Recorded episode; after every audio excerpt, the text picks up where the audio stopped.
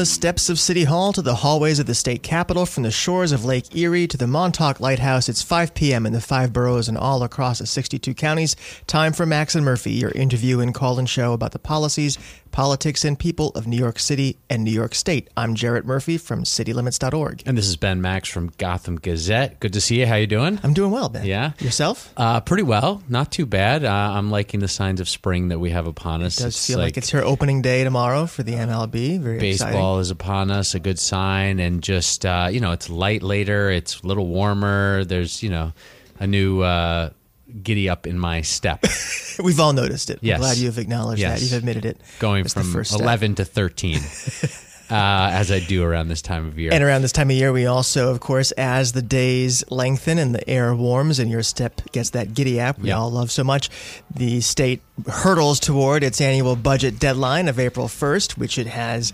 met with uh, more uh, precision in recent years. This year could be different. We don't know, but there's a lot on the table today. Much of the same stuff that was on the table when we spoke last week. Yeah. You know, uh, just on the timeliness aspect, that has actually been one of the most important hallmarks of Governor Andrew Cuomo's tenure. He has gotten state government working again to some degree, uh, perhaps you'd say to a significant degree, in terms of getting a state budget done on time. And they've either all been on time or very close to on time during his tenure. This will be his ninth year uh, as he starts his third term. So just that alone is something people sometimes lose sight of. But you know, the fact that state government was a lot more messy before he he came in is is something noteworthy. Um, At the same time, just to stop at I was point, about to I was about to give a caveat, but you go 1st I'll give the caveat. So uh, it has been a hallmark of Cuomo's governorship, and that was a point of pride in his first couple of years. And of course, there are many years when the budget was severely delayed, and I would say that was one of many symptoms of dysfunction in the state before Cuomo and a lot of other changes occurred. Um, but I think it's been the point has been made in, in some more recent years that while it is an important goal, uh, it would be a mistake to attach too much importance to it. If it's a matter of another 24 hours or a couple days to get the budget that affects 18 point something million people, um, and it means kind of losing the streak, well, that's that's probably okay. And I think most most folks in Albany have said that. I don't know if, if uh, Cuomo has has copped to that yet, but.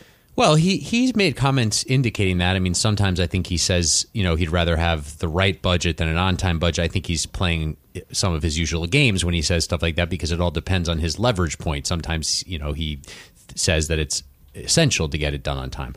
But what I what my caveat was going to be that often timeliness has been a sacrifice for actually reviewing the deals that come together at the 11th hour. And it's really problematic that the governor uses almost annually what's called a message of necessity to pass the budget bills, where basically the legislators who are voting on them don't even know all the details. Mm-hmm. They've agreed in principle on on the broad strokes mostly the majority conferences in the assembly and the senate. They've agreed on the principles of the key outstanding issues. Their leaders have made those deals with Cuomo in the in the back room. And again you know the final budget deals that's where they have to happen. Uh, there can be more transparency but when you're finally locking down final details of policy and spending you know they're going to happen in a private room with only a smallish group of people. They can't all, not everything can happen out in public. But what happens is they agree on those things in principle and then they start voting mm-hmm. with these messages of necessity coming in from the governor that waive the three day waiting period that they're required to have. And those messages are really only supposed to be for emergencies. If you need to get some funding to an area that's been hit by a natural disaster or something like that. So that is absurd. That is problematic. And that has been done year after year both to say the budget's on time, but also to avoid more public scrutiny. Right, it's a way of exercising power in the government's prerogative, and I think for folks who are, you know, who have active social lives and don't spend their time looking at the budget as, as you and I do, uh, speaking for myself, uh, you know, the state budget is there are a couple things for folks to understand about it. It is not one. It's not one thing. It's it's a bunch of different uh, pieces of legislation that cover different aspects of the operation of state government, um, and also the budget in New York is an omnibus package that often includes a lot of things that one would not necessarily think are part of the budget. For instance, we're talking a lot this year about uh, conge- not congestion pricing, sorry, criminal justice reform, uh, things that would have some potential budgetary impact, but are chiefly policies of a different nature, but they get wrapped into the budget because of some custom that has developed in New York State over the past 20 years or so. It isn't where everything has to get decided, but a lot of complicated stuff not having to do with taxing and spending gets rolled into the budget. You know, this is the first year in Governor Cuomo's tenure where there's a clear Democratic majority in the Assembly, Democratic majority in the state Senate, and he's not doing this triangulation thing as much. He's still doing it somewhat, but the the level of um, intensity around compromise for the budget really doesn't necessarily have to be there, and that's something that the some legislators, including Assembly Speaker Carl Heastie, have pointed out. That said, we don't have a Republican Senate anymore, so we don't have to jam everything into a budget deal where everybody has to make a bunch of compromises. Then we just put it all through. Right, big ugly as they call it. Yeah, sometimes. and then you do that again in the end of the legislative session in June, and you've got your two big deals, and that's almost everything that gets done. We've already seen this year that the two Democratic majorities were able to come in, pass a bunch of stuff that had been on the shelf for a while. Cuomo signed some of it, will sign other parts, or you know, and and it sort of has shown that it's a different era if they want it to be that they can continue to do policy um, outside of the budget. I will. To, I have mixed feelings on this though because Cuomo is right when he's recently said the budget deadline also gives you a deadline to make deals, to make compromises, to come to some decisions. Otherwise, you can just keep talking about it forever. And he's right. Right. As journalists, we know the deadlines, as annoying as they can be, uh, do, do come in handy now and then. For listeners wondering what the show is going to be about today, we are talking about the state budget. It is what everyone is talking about in policy circles, but it's not the only thing. We're going to discuss the possibility that the city will be revising its charter to include comprehensive planning. That's one possible proposal uh, with Elena Conte from the Pratt Center talking about that uh, very interesting, potentially transformative idea for the city. And then we'll be talking to Bronx Borough President Ruben Diaz Jr. about borough jails, about his own powers under the charter, about a lot of other things that are popping involving him. Uh, we'll be taking your calls throughout. The number here is 212 209 2877. For the next few minutes, we're going to try to talk about the many different tentacles of this uh, budget monster that folks are working on. Last week we focused on marijuana legalization.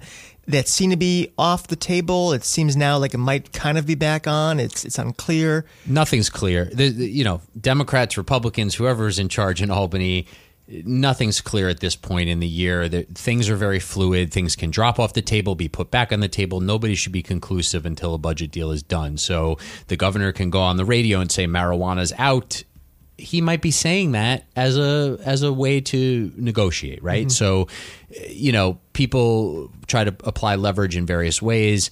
Marijuana seemed like it was not happening based on the governor's comments, really. But then you have legislators saying, "I don't know what the governor's talking about. I don't think we're that far off." So we'll see what happens with that. We'll see what happens with congestion pricing. I think that's the one that that they're going to get done, and that really does seem to necessitate to be part of the budget. But there's congestion pricing, marijuana, uh, criminal justice reform, as you mentioned. I'm not sure I see that one coming together for the budget, but again, it is decision time. And Cuomo's also right when he said something along the lines of, you know, let's make a compromise. And if you're a legislator and people in your district are not that happy about it, blame me you can put it you can blame the governor right. because it's the budget. Give some cover right you know? right. So so those are a few of the outstanding issues. Um, what else? Uh, you know people obviously still talking about campaign finance reform right, right. it doesn't seem likely sure. that's going to come up the possibility of a public financing system. They um, might they the, the latest signs on that are that they're going to put some language in that they commit to doing public campaign financing and then figure out the details yes through a commission or right. who knows what. Right. Which um, mayoral, be, mayoral control of schools likely to be renewed, but with some strings attached. Obviously, there's talk about the, the property tax cap, education funding. Um, the casinos thing seems to have receded somewhat, though. Uh, yeah. Maybe that's just because of the swirl of other things we're talking about. Yeah. I mean, there's a lot of things like casinos, pied-à-terre tax. You know, some of these things where people are they're trying to come up with ways to raise revenue because the state could be in some serious trouble with slowed receipts. Uh, people changing, taxpayers changing behavior. We don't mm-hmm. know. We talked to Tom right. DiNapoli, the comptroller, about this a couple weeks ago. We won't know more for a while, but they're crafting the state budget without knowing. So you know, and not just, not just ways possible, to raise revenue. Not just the possible recession, but but uh, an, an acknowledgement of some pressing needs right now uh, with the MTA, and that's one of the oh yeah the pied-à-terre tax, along with illegalization of marijuana, congestion pricing, uh, some of the other uh, revenue new revenue gathering measures they've talked about was going to go into that into that pot. Yeah, so uh, you know, part of the reason today's show, as you outlined, we're focusing mostly on actually New York City stuff, is because things are so in flux in Albany. It doesn't actually make that much sense for us to talk about these issues and such today. So we're focusing on city issues. We're going to be joined by our first guest momentarily. Stay tuned, folks, for the second half of the show when we talk to Ruben Diaz Jr. A lot to talk to him about. We've been trying to talk to him for a while. We finally got him, which is good. Um, and then we'll, of course, come back and we assume there'll be a state budget deal by the deadline of the new fiscal year, which is April 1st. And we'll come back next week and dissect some of the decisions that are made. Shifting to the city and our first guest to set the scene, what we're talking about here is uh, part of the ongoing process now of a 2019 charter revision. There's a commission. There was one last year. You might, if you voted in November, you voted on three ballot questions generated by that. That was a mayoral con- commission. Now we have a commission that was convened by City Council Speaker Corey jo- Johnson, involves appointees by a lot of different officials, and they're looking at a broad map of city policy on financing, on elections, on the balance of power among city office holders, and on the land use process. And one of the proposals in the land use process is around the possibility of uh, adopting comprehensive planning in New York City, which is something that New York City has not done and is a controversial idea just because it is something New York City has not done. And so we're going to bring on now Elena Conte from the Pratt Center. She's the director of policy there. Elena, welcome to Max and Murphy. Um, hi, good afternoon. Thank you so much for having me. Thanks for joining us. Thanks for being on. So, talk about before we get into the the guts of this idea, the coalition that Pratt is part of. Talk about uh, that that gathering of, of advocates and and kind of what's motivating that. Sure, absolutely. So we're a part of the Thriving Communities Coalition, and it's a combination of uh, grassroots groups in low income communities of color and advocacy uh, organizations, uh, planning organizations such as ourselves that have come together. We're coordinated by ANHD, uh, the Association for Neighborhood Housing Development, and we've both done sort of an analysis of what is happening in the city, um, in particular uh, in low-income communities of color, and what are some of the root causes, and kind of came together around a set of principles to uh, call for changes that would address some of those issues um, in in the charter revision process. So, talk about the way things work now and kind of what's wrong with it, right? The city is is growing by leaps and bounds. The the workforce is growing. The population is growing.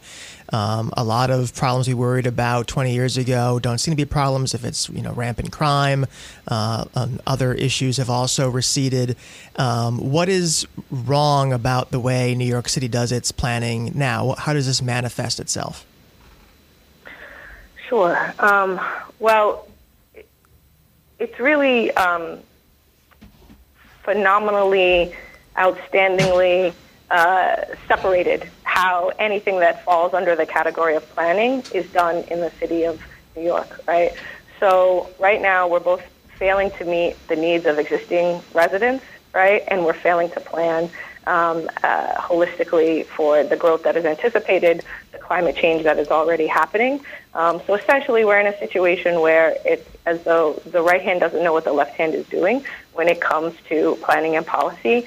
And the folks that are bearing um, the greatest brunt of that are low income communities of color um, because of the long legacy of uh, unmet needs, right? And racist planning decisions that have left them left them um, with baseline conditions that are so inappropriate for um, uh, just a baseline uh, standard of living. Um, but really, it's a problem that affects all of us um, because we have major challenges as a city ahead of us, um, and we need to be tackling them together and recognizing that we are one city, and if we aim at a set of goals, uh, we can reach those goals together. But if we stay broken up into all of these uh, disconnected um, processes and questions uh, that aren't um, transparent, that aren't participatory, we're never going to, to rise to the occasion.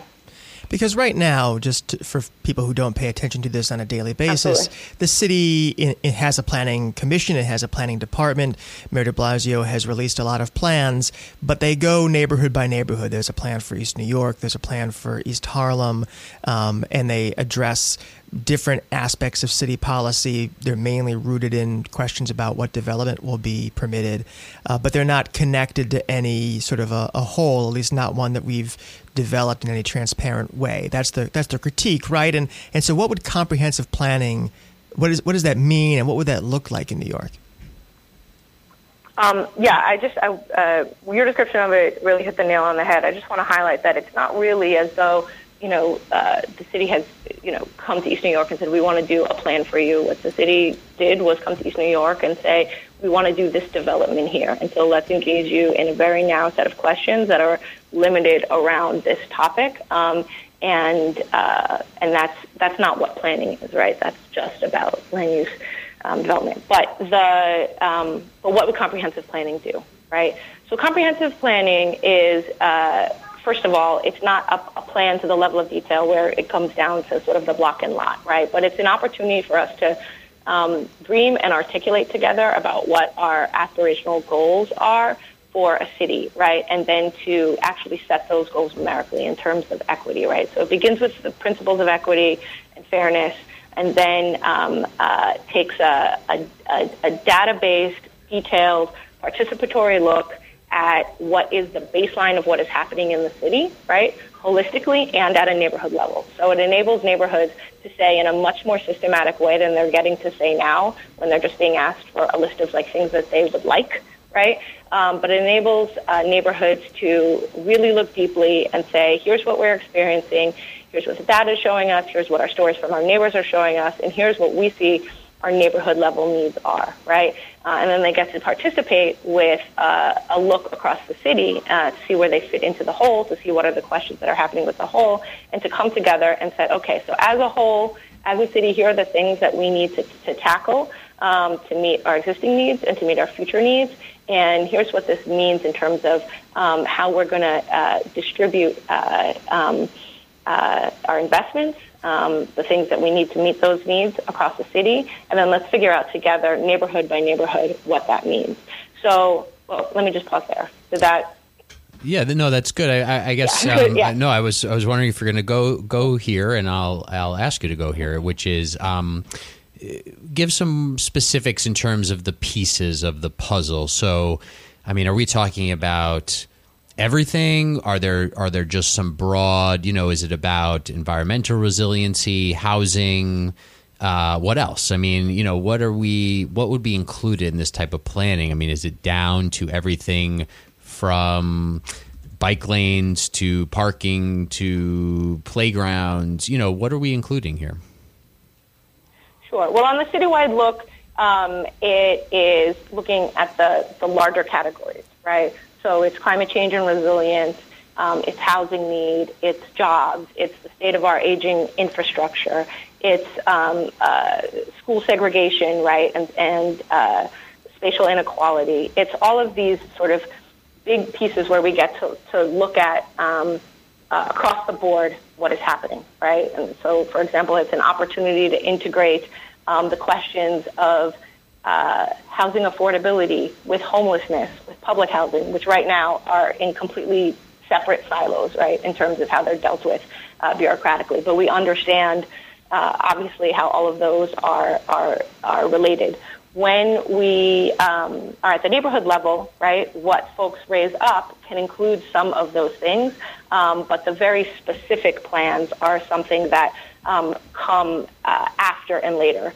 Um, uh, from the comprehensive planning framework. But part of what we're so excited about and why we're advocating for this, because I do think that a lot of times when people hear comprehensive planning framework and then they hear Pratt Center for Community Development, what does this, you know, a, a bottom-up sort of uh, organization have to do with something called comprehensive planning? It sounds like they're um, uh, not along the same track, uh, but in fact, in the vision of um, comprehensive planning that we're we're advancing with the coalition, um, it's really an opportunity um, and a place where community-based planning would actually get official standing, uh, communities would be strengthened to articulate what they need and fit it into the whole. And um, so there will be a place for um, communities to make really uh, more detailed plans um, that would actually move forward, right? Because right now we have a city where there's a tremendous effort um, being put forth uh, in communities uh, by folks who are fighting for what is right and for what they need. And what's happening is, is there's no place in our system for those to be taken up and moved forward. And, and I think that kind of goes to the rubber meets the road question a lot of people have, have said about the current system and people would ask about the comprehensive system, which is what is the role of the community voice? And and if, you know, communities now see proposals for more density, more residents moving into the neighborhood, and and say uh, say no or say you know we would, we would really prefer not to have that. And other folks will say, well, the city needs to grow. We need to put the the people somewhere. Uh, under a comprehensive planning system, you know what what role would communities have to have uh, ownership and decision making power? How would how would that be resolved? Right. Um, so part of what's happening now is that uh, the city's just coming to town and telling folks whether you're a wealthy or wider community or whether you're a low income community of color that, hey, here's what the citywide need is. We determined it in our back room. We didn't ask you about it, but trust us, it's right. And then this action that we're doing is in line with what we're telling you that policy or priority is. And that might or might not be accurate. People are going to have different perspectives on it. But there's a situation where we are not, as a city, being engaged in what the citywide goals are, right? We're just being told that different actions are in the service of citywide goals. So if both create a comprehensive planning framework creates um, the opportunity and the responsibility for people to participate in the creation of the citywide goals, right? And then in the distribution of how we meet those goals, communities again get to say, right, okay, here within my community because I understand, right, that the creation of deeply affordable housing um, is desperately needed and that my district doesn't get to say no to that, right? But I, what I do get to do is say yes to here's where it will work best in this community, right? And here's how we can integrate and support it, right? Um, and I actually get to be a part of it, and I don't get to be exclusionary and say no right, um, to lower income folks or no to people of color, right? And for lower income communities of color, they get to say, all right, here's our long-standing unmet needs, right? Um, that for decades we've been asking the city to address, right? We would like to see these prioritized in our budgeting process because that's another thing that's happening is the so-called planning processes are totally divorced and separated from budgeting. Um, I'm glad you raised that because that's obvious, that's a very very yeah. key point in this discussion is the integration of planning and budgeting that is really missing um, in the current framework.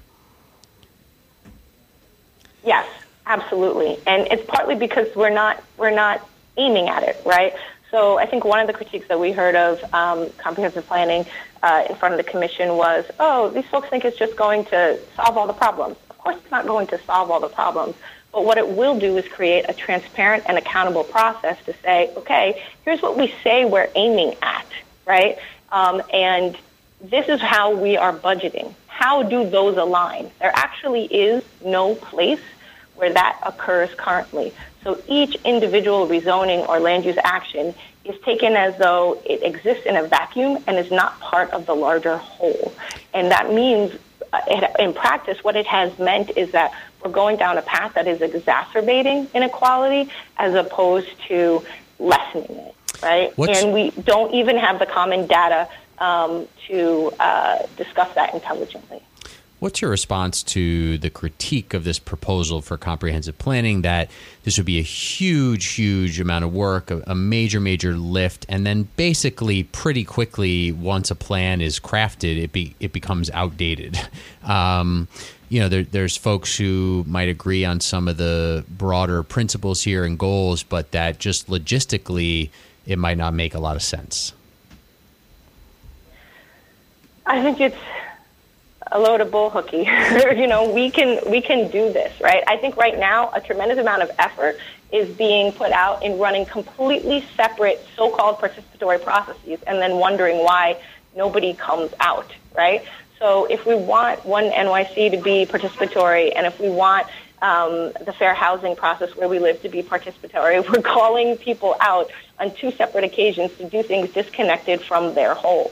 There's a whole lot of energy being wasted now. I think we can design a right-sized system for the city of New York that is the right kind of engagement um, that lets us set the high-level goals, sets up the mechanisms that builds on ex- what's good that currently exists, knits them together into a system of accountability and ties it to our budget and says we're, we have to point at what we want to accomplish. We cannot pretend um, that not paying attention to any of it is going to have us meet the great needs that we have today and set us up for our future needs. So, Elena, one thing that's come up in, in all the Charter Revision Commission's discussions is the balance of power among different players in city government. It's something the revision's looking at in terms of, you know, borough presidents versus city council members and community boards versus the mayor. And one of the critiques that was raised about comprehensive planning is, you know, New York City has a strong mayor system. That's our fundamental orientation of government. There are a lot of reasons for that. It's proven to be somewhat successful over the past many decades. Would this comprehensive planning process reduce the power of the mayor to sort of set the course for the city?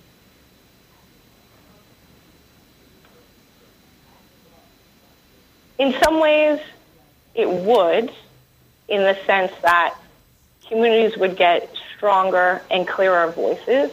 But I think that in other ways, it would actually strengthen the ability of us all to go in one direction, which is supposed to be what the power of the executive provides, right?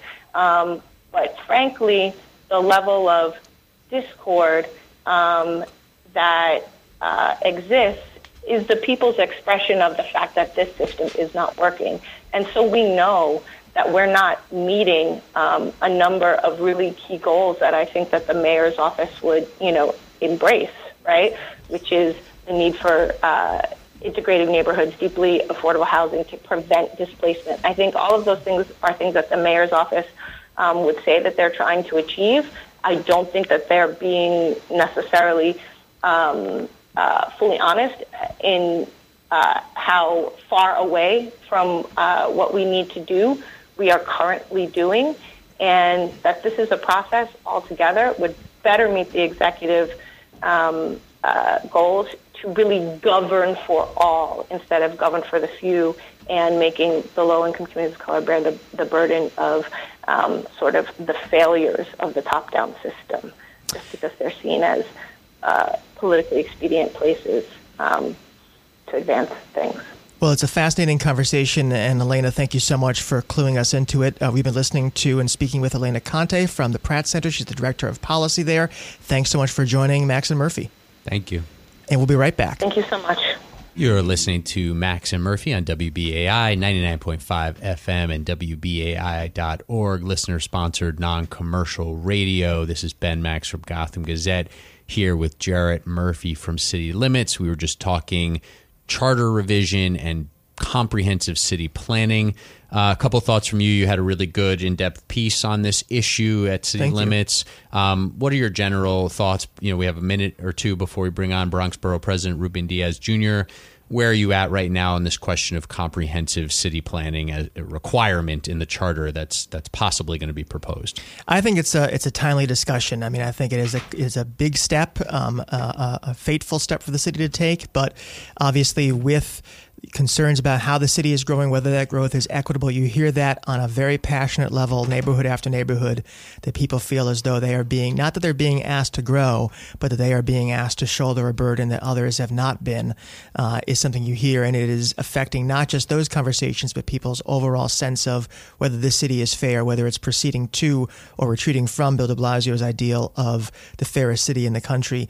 With climate change bearing down, uh, other changes facing the city, the need for uh, a big picture approach is going to become greater. Uh, whether this framework is the way to approach it, or not, I don't know. I will say that you know in our own coverage of this stuff, we're trying to pull back from talking parcel to parcel and rezoning to rezoning and look at bigger picture issues.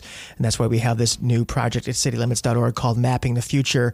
You know, this is something that you can cover um, house by house and apartment by apartment or the city in the city, and we do that.